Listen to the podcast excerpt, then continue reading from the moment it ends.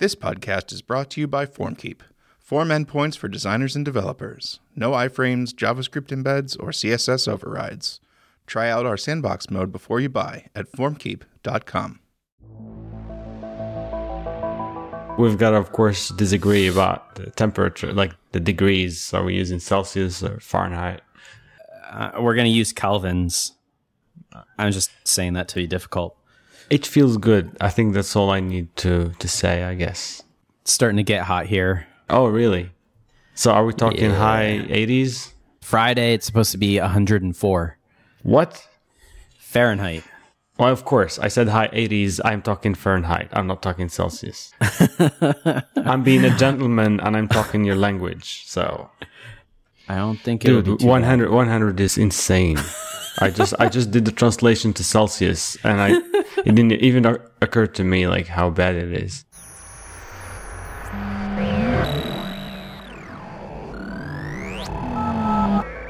So, how have you been? I've been pretty good. How about you? Oh, I've been super Been a busy. while, huh? Yeah, it's been it's been a while, yeah. So there's something I want to talk about today because I just been thinking a lot about. But before we get to any topics, was it your birthday this month? Nope. Really? I had the impression that it's your birthday. Nope. September. Shit. I'm no, sorry, I, I shouldn't have said that. But yeah, I, I don't know. I wow. Are we going to sing Okay. happy birthday to Then- me in Septem- September? Well, I guess I'm gonna say it now. Happy birthday, Kyle. Is And it for the last birthday or the next birthday? No, for maybe for the last one actually. I really like the I don't think. I've said it. Maybe we should just like, even in UI, just like say nice things, even if it's not the right, like, just be like, hey, send a notification. Hey, happy birthday. Even if it's not. Right. It's so annoying. It's so annoying, actually. so when I'm creating accounts, I usually def- leave it to like first of January. So every first of January, my mailbox is full of like happy birthday, like emails and marketing stuff. It's not even my birthday. it's just my laziness. So I feel like people should just be more random with that. Like, just whatever day it is, boom. Doesn't Yeah. uh, like I think it's Mailchimp does some, something like that, right? Like if you log in, it's just like, oh, you look really good today. It's like, thanks. Really? Yeah, yeah, I don't know. I don't know about these features. that's good user experience. It's a delight. Delight. That's what it is. Really? No, That's I a layer think so. I of think sometimes delight. we just lie to ourselves. Like we're not building a human. We're building something that does a specific job. So Right. So it's okay Uh, for it to be Uh. wrong. You look like you have a very fancy fridge. I think we skipped over the part where you told me that you were in your kitchen, and I I just noticed. I said that, and you didn't just hear it. I said today I'm live from my kitchen. Did you So, record that? Thank you for praising my fridge. Yeah, it looks very nice. Yeah, today I was running out of places to record, so here I am. it should be all right. What was your topic? I just want to rant about like things, right? That's the point of this podcast. I want to rant about color today. Should I go downstairs and get get a beer and like kick back and relax while you rant? No, uh, no, you don't have to do that. This has to be like a two-way rant, you know? Like I, I rant and you say, yeah, right, right. You're right. Okay, Right? I you I you gotta support well. my argument. You just, you just don't like contradict me, okay? Like whatever I say, I'm right. okay. No, no, but in all seriousness, so the thing I was working on, we had like defined a, you know, like colors, but the colors that we had, I just realized after a while that actually they were not looking right on the iOS device. So when I looked, yeah, I just realized we were using the wrong values.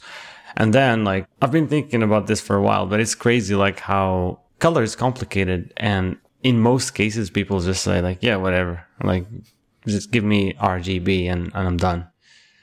But that's not how simple it is.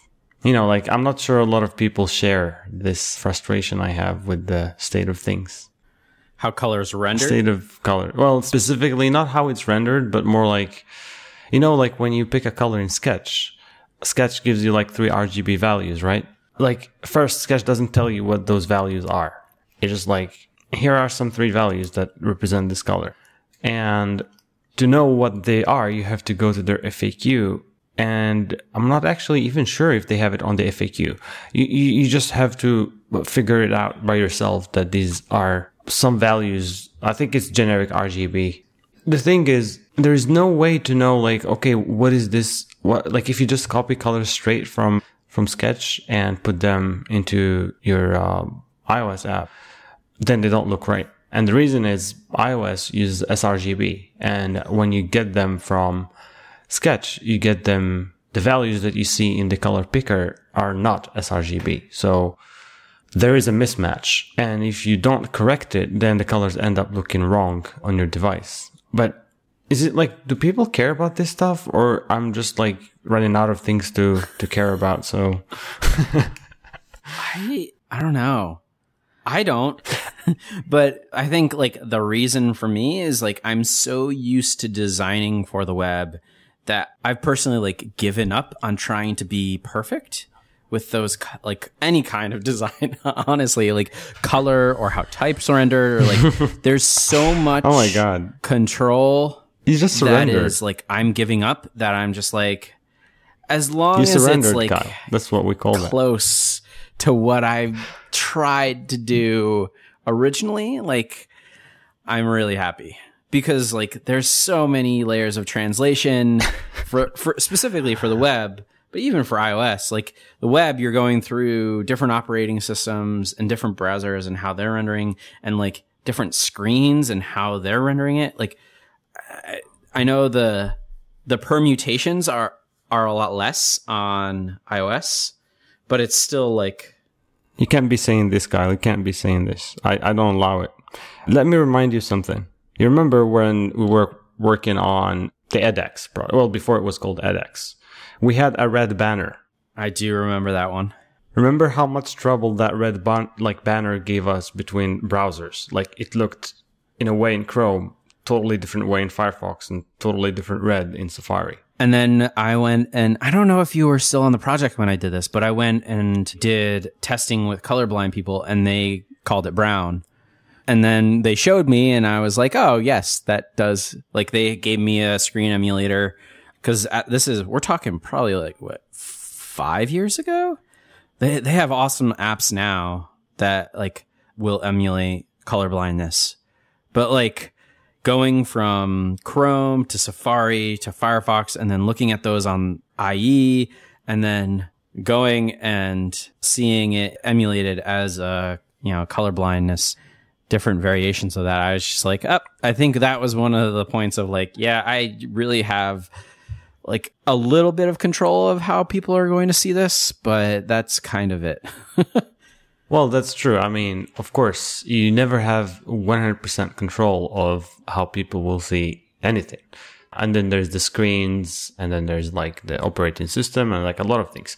But I feel like there's too much like people are just surrendering, like you, like, you know what? It's messed, so I won't even bother figuring out what's wrong. It's like, it's probably a, like something looks like red, maybe, or not. I don't care and sure, it's it's valid. I, I think that attitude is okay. I mean, you can't you can't force people to care about something if they don't. But I don't like it when it's coming from the people who make the tools to work with these things. The thing is, like a lot of the tools we use nowadays, they try to hide this complexity by pretending it doesn't exist. So when you use the tool, like, ah, sure, of course, this is great. Everything is fine. And then, of course, later you realize, all right, none of this is actually right. But I just feel like, of course, like people should have the choice to care or not. But I think even the tools nowadays we use, because the people who make them don't care. So they end up actually not giving you the tools if you want to care. And I actually, I think I am also like, I'm part of this too. You know, like in chromatic, for instance, I never really, I just turned all colors into generic RGB and then showed them. But that was myself two or three years ago. Today, and I think I'm planning to fix that in a later version is that I want to be more accurate, like which color space is this and sorry, color profile and well, both space and profile and like get things right so that at least someone who wants to understand the problem, they can actually understand it and the thing is, you know, like depending on the colors, the effect could be from negligible to actually really jarring. So in this case, it was uh, an orange and on device, it looks almost brownish. it lost a lot of the vibrancy it had on on the Mac or like a generic RGB. So when we loaded it on the device, it just looked really bad.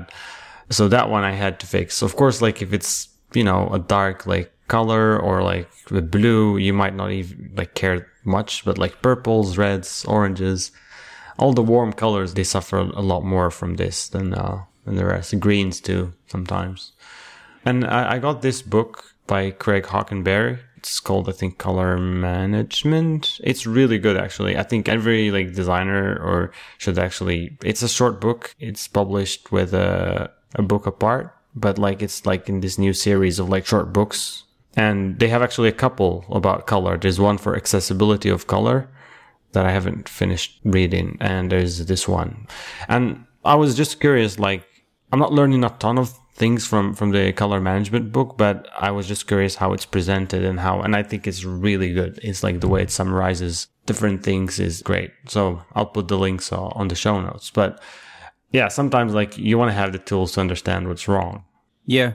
I think some of that is just tooling in general is, is kind of bad for doing product design. right That's not I had the same feeling. like I don't want that to sound like an excuse, but I just think like in general, not just for color, but for a lot of our tools, the tooling, especially going from any kind of visual design editor to code, whether it be web or iOS or, or Mac or any kind of other native app, like the tooling there is still to this day an issue that we face. It is, it is. And actually, this topic hits very close to home for me. I've been thinking a lot about this. And I think what's missing is not really the tooling, but like the chaining of tools. Like there's like a billion of tools out there, but each one of them is trying to do one thing and they do it their own way. And there's like no way to say, well,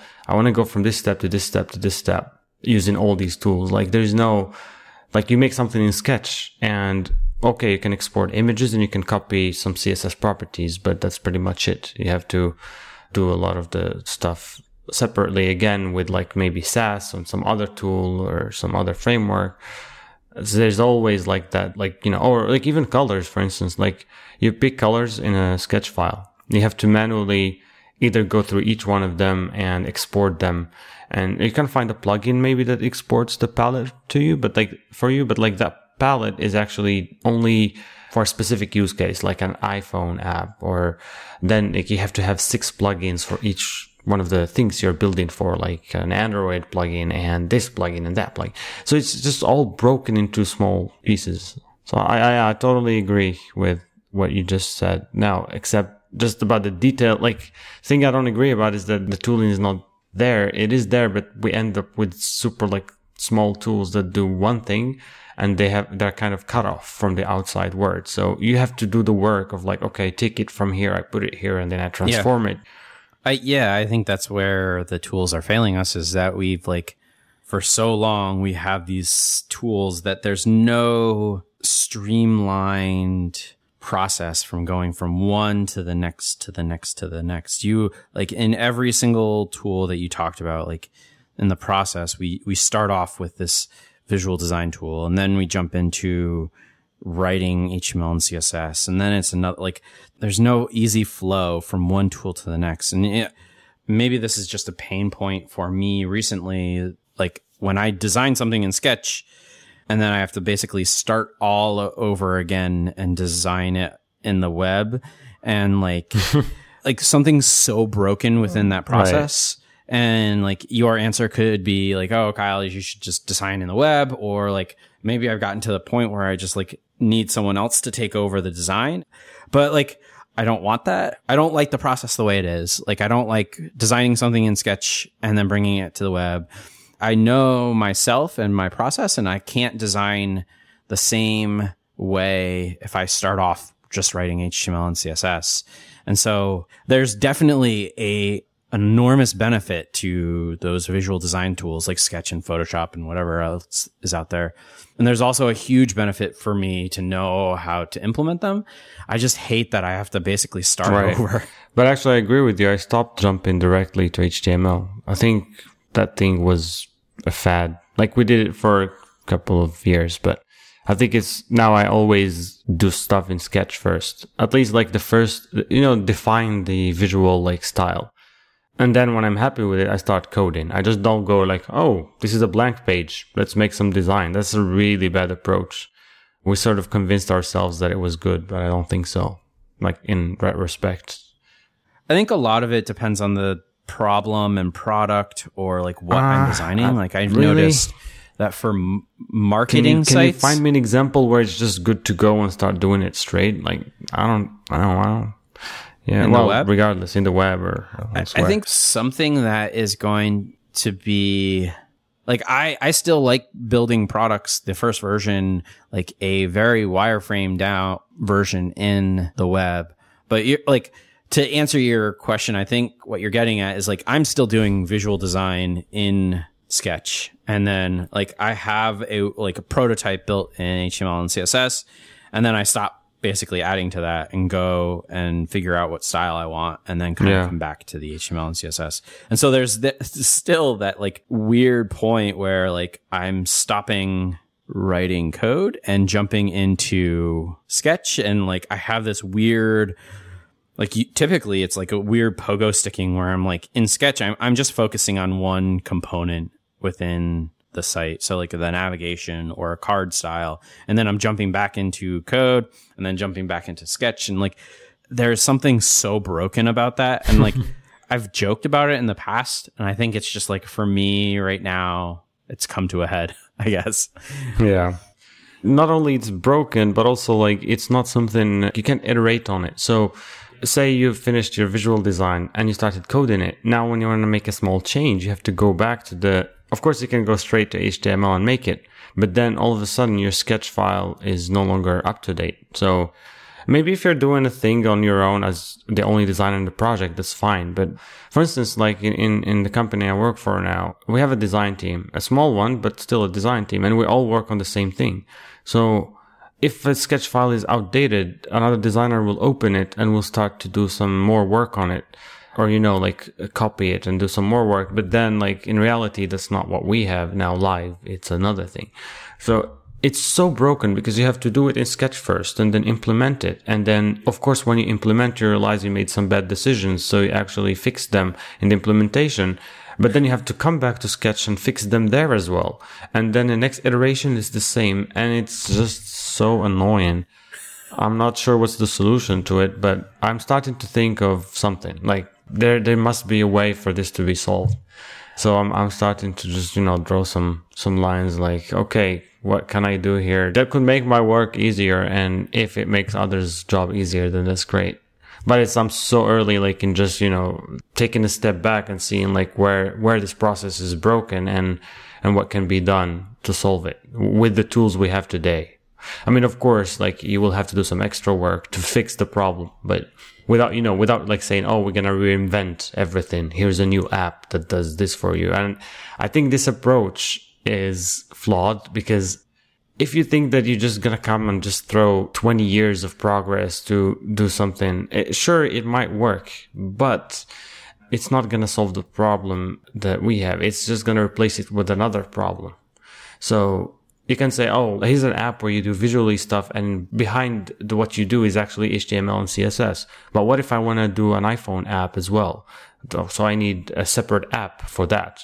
So, and I want to share the same colors. So all of a sudden now I, I need to use your app that does HTML and CSS and his app that does Swift. And I don't have anything in between that shares the fonts and colors. So again, we're back to square one. So Yep. if the problem needs to be solved in a deeper level, like some sort of framework or something, there- needs to be something that, like the, the crazy thing is that now a lot of websites, a lot of web services have APIs, but apps don't. And that's weird. Like, why can't an app also have an API? And, and of course, like on macOS, for instance, like a lot of apps expose like uh, Apple script functions, but nowadays, like download any popular app, they don't care about that stuff. So it's like people like uh, in the mode of like, nah, our tool is great and it does everything you need. You don't need anything else. And I think this mentality is not good for everyone. It's probably good for a certain number of people who use that software religiously, but not everyone does that. So while you were talking, I remember seeing, I think the designer's name is Jon Gold at Airbnb, did like a plugin for Sketch and React. And I think he, ha- I haven't tried it out because it's React, React components to Sketch. Like the, the, he actually made that transition happen, hmm. but I haven't been on a React app yet. So I don't know, you know, how well it works and, and like how he made it work. Totally. I, I heard about that one and I kind of saw the demo for it, but I didn't use it. But I think all of these efforts, they solve specifically like one problem, which is going from Sketch to React.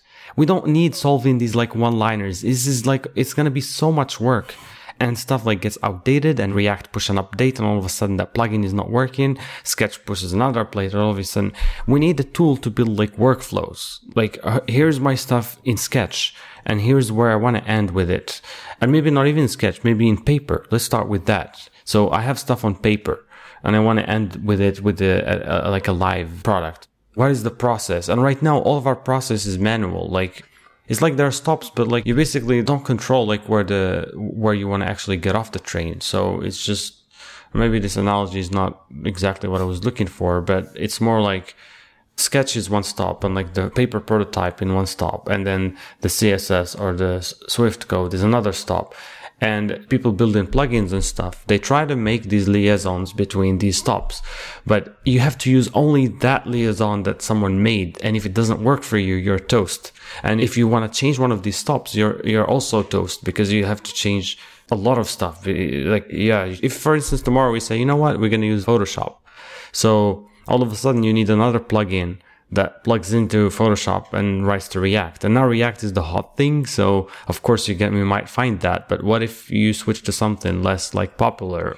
I think the problem is more fundamental than what a lot of people think it is. A lot of people think of it as, yeah, let's just throw plugins, extensions, hacks. It's, to me, these are hacks and they just, they will stay hacks. And I know it's not something I can solve on my own. It's something a lot bigger than what I can do. But this is something actually I've been thinking a lot about in the last few months because I, you know, I got in a point of my career where I want to eliminate a lot of inefficiencies because I want to enjoy other things more.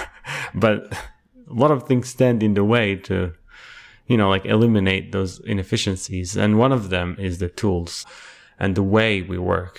I know a lot of people actually are talking about this a lot. Remember the, uh, is it Bret Victor? Yep. A lot of his work, I think 2015, 16 was around these things, but on a higher, like conceptual level, like building tools that are, that don't work against you. But he took a different kind of angle to it. It's more like building tools that, that are malleable, that are more like flexible to the way humans work and not the other way around. That's also another important aspect. But I'm, I'm more interested in the efficiency aspect and also like the, it would be nice to have something like a, like a Lego system where I can say, yeah, I want this piece and this piece and this piece, and I'll build my own sort of workflow. How does that get away from what you said, which I agree, like this plugin architecture? What you were saying is like the plugins are trying to make these connections between pieces instead of having essentially Legos, which are pieces sitting on top of each other, right? Exactly. So someone gives you three pieces mm. tied together already. So you, Right. you use it or you don't. You know, I would encourage people to watch those Bret Victor talks. And I actually like after this conversation, I kind of want to go back and watch them myself because they were very good. And the examples that he gives are like super inspiring. So I just want to kind of call that out. We should put them on the show notes. Yeah. It's interesting that like this whole conversation has come from your frustration with color.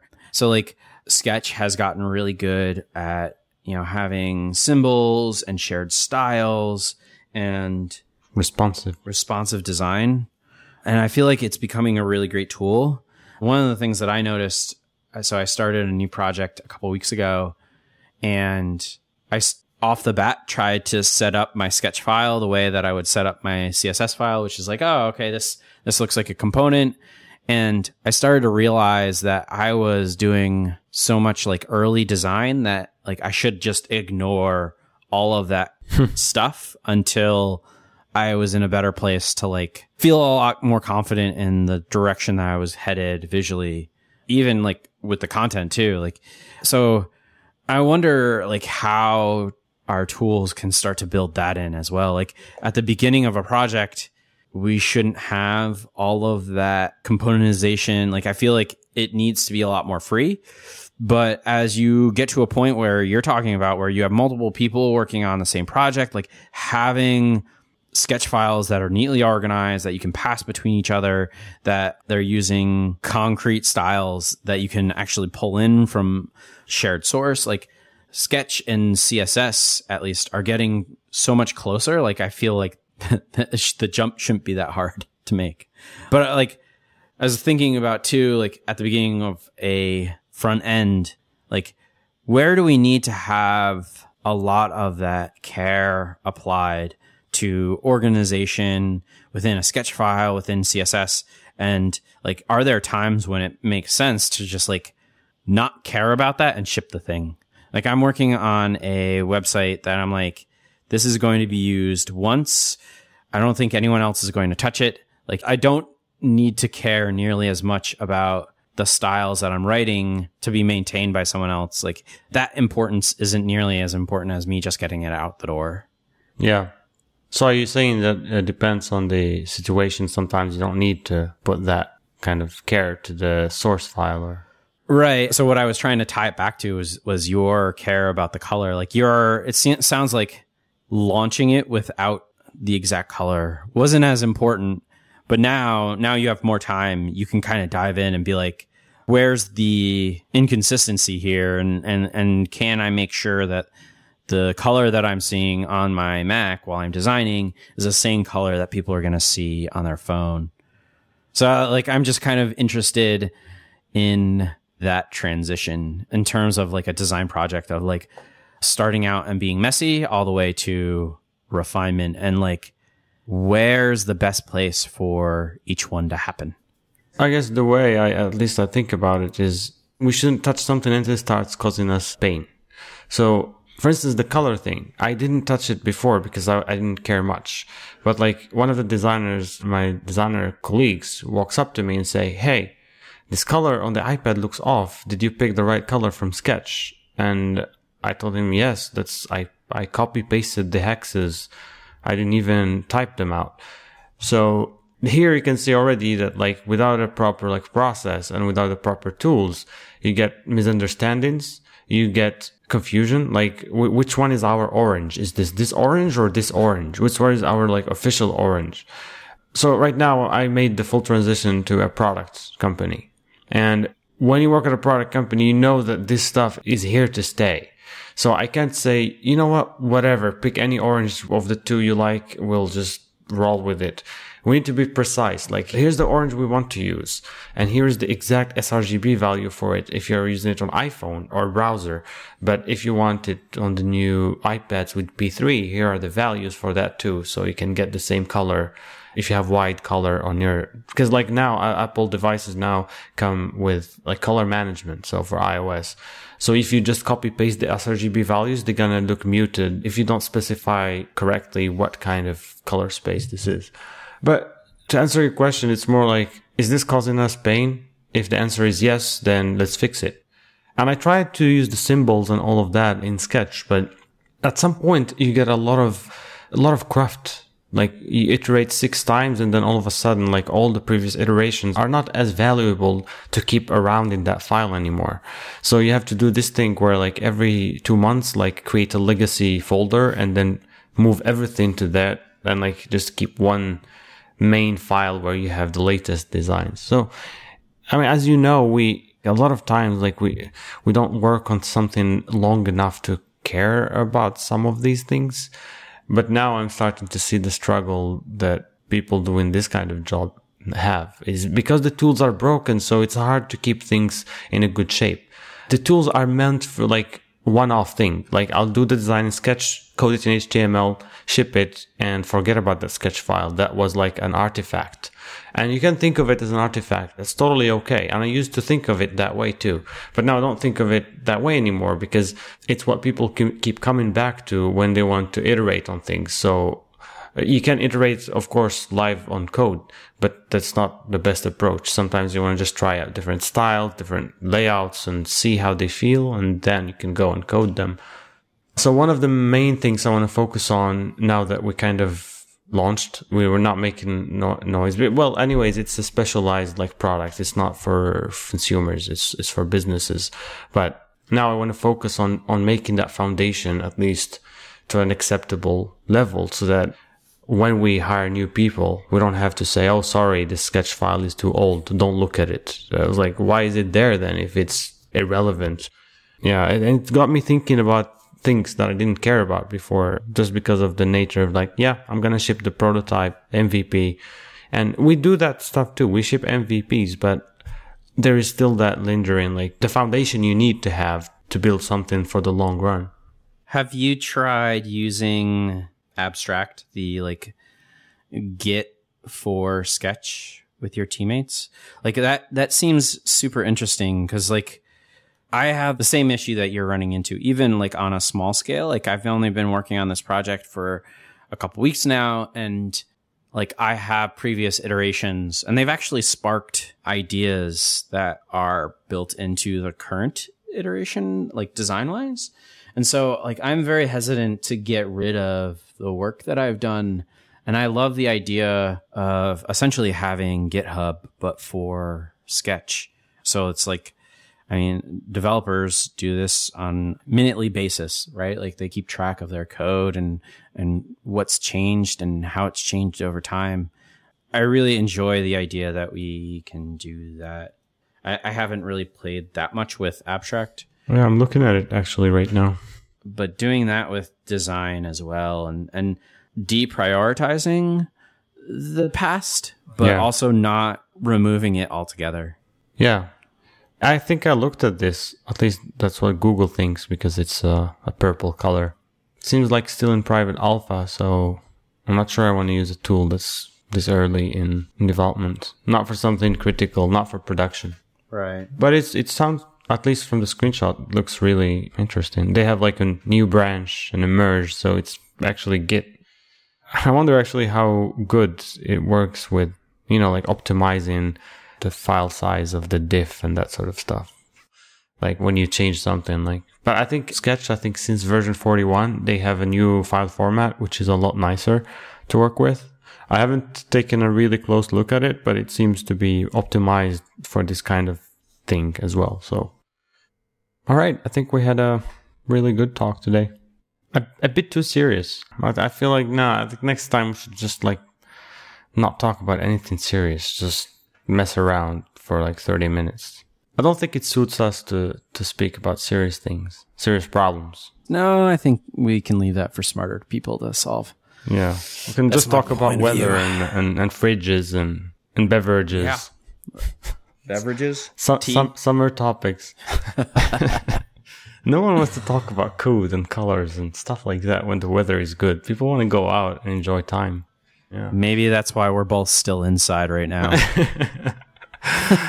Yeah, cool. You want to wrap this thing up? yeah. Let's wrap nice it up. bow? And, yep, let's do that. Okay. So this is episode 41. You can catch our show notes at tentative FM slash 41. You can catch us on Twitter. I don't know why I'm talking like this. Yeah, I don't know. You sound like a robot. Are you like embracing the Ralph personality? I have a fun story for for after this, and that'll that'll be like our uh, like after dark. Twitter is tentative FM. Our email is hosts at tentative.fm. And as always, if you enjoyed the show, please rate us on iTunes and see you next time.